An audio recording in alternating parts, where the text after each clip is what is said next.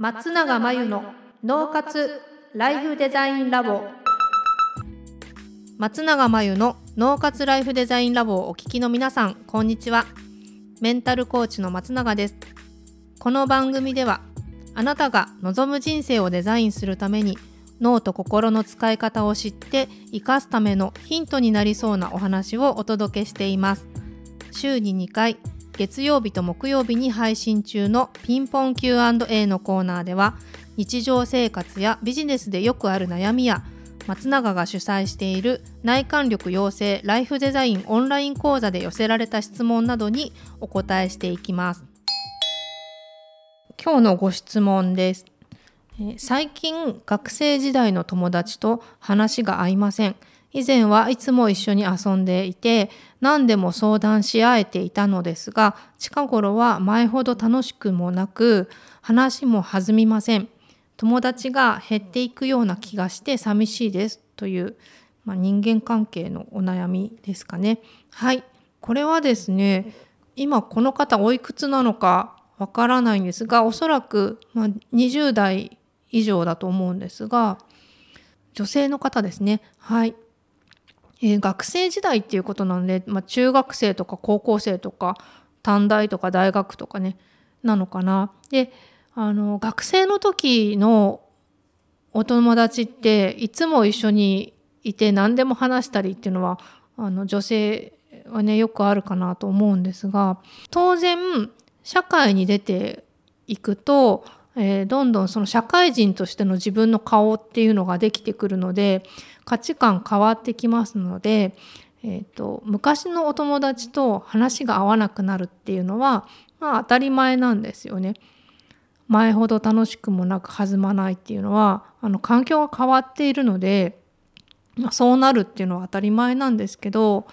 本当に価値観がもう合わなくなって話すことがないとかあの自然に離れていく相手だったら別にそれで減っていってもいいと思うんですよ。ただ昔の友達と環境が変わってやってる仕事がもう違うし話が合わなくてもそれでも楽しく付き合えてる人っていうのもいて中にはそういった場合って結構社会的な自分の役割だけではなくてそのお友達といる時の顔っていうのがあると思うんですよね。お友達によって、えーと顔を使い分けていたりすると別に以前の友達といる時の自分の顔として遊んでたりするのでそんなにね疎遠にならないっていうこともあります。なので無理に合わせる必要もないし無理に疎遠にする必要もない人間関係を整理する必要もないんですけれどもまあ自分とね向き合ってみて自分がそのどういった状態でその方たちと付き合っているのか見つめてみてあまりにも一緒にいることに価値を感じないとか興味がないとかそういった状況であれば友達が減っていったとしてもそれはそれで仕方がないものだと思いますしでも自分の今いる社会において、まあ、周りにいる人たちとは違う特別な環境であればその友人関係の時の自分のキャラっていうことで付き合ってればいいのかなって思うんですよね。多分なんですけどこの方がこういうふうに悩む理由ってその学生時代の関係がずっと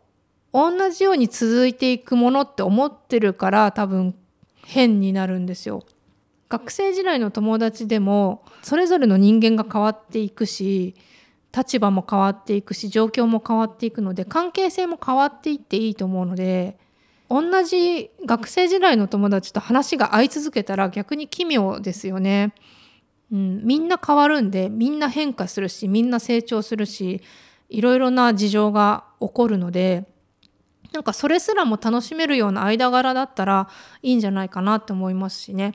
学生時代の友達と疎遠になるっていうのは普通のことですしもしならなければならないで立場や状況が変わっても、まあ、あの友達でいられる人っていうことで非常に貴重かなって思うんですけどその辺はまず自分がさまざまな自分の側面とか顔っていうのを持つっていう方が幅が広がると思います。一つの今負っている役割っていうのだけに縛られてしまうとその役割として接している人間関係以外はお話が合わなくなってしまうので、まあ、なんか地元の友達と会う時は地元の友達と会う時の自分の顔でもいいのかなっていうふうに思うんですよね。はい、ということで、えー、以上ピンポン Q&A のコーナーでした。脳活ライフデザインラボ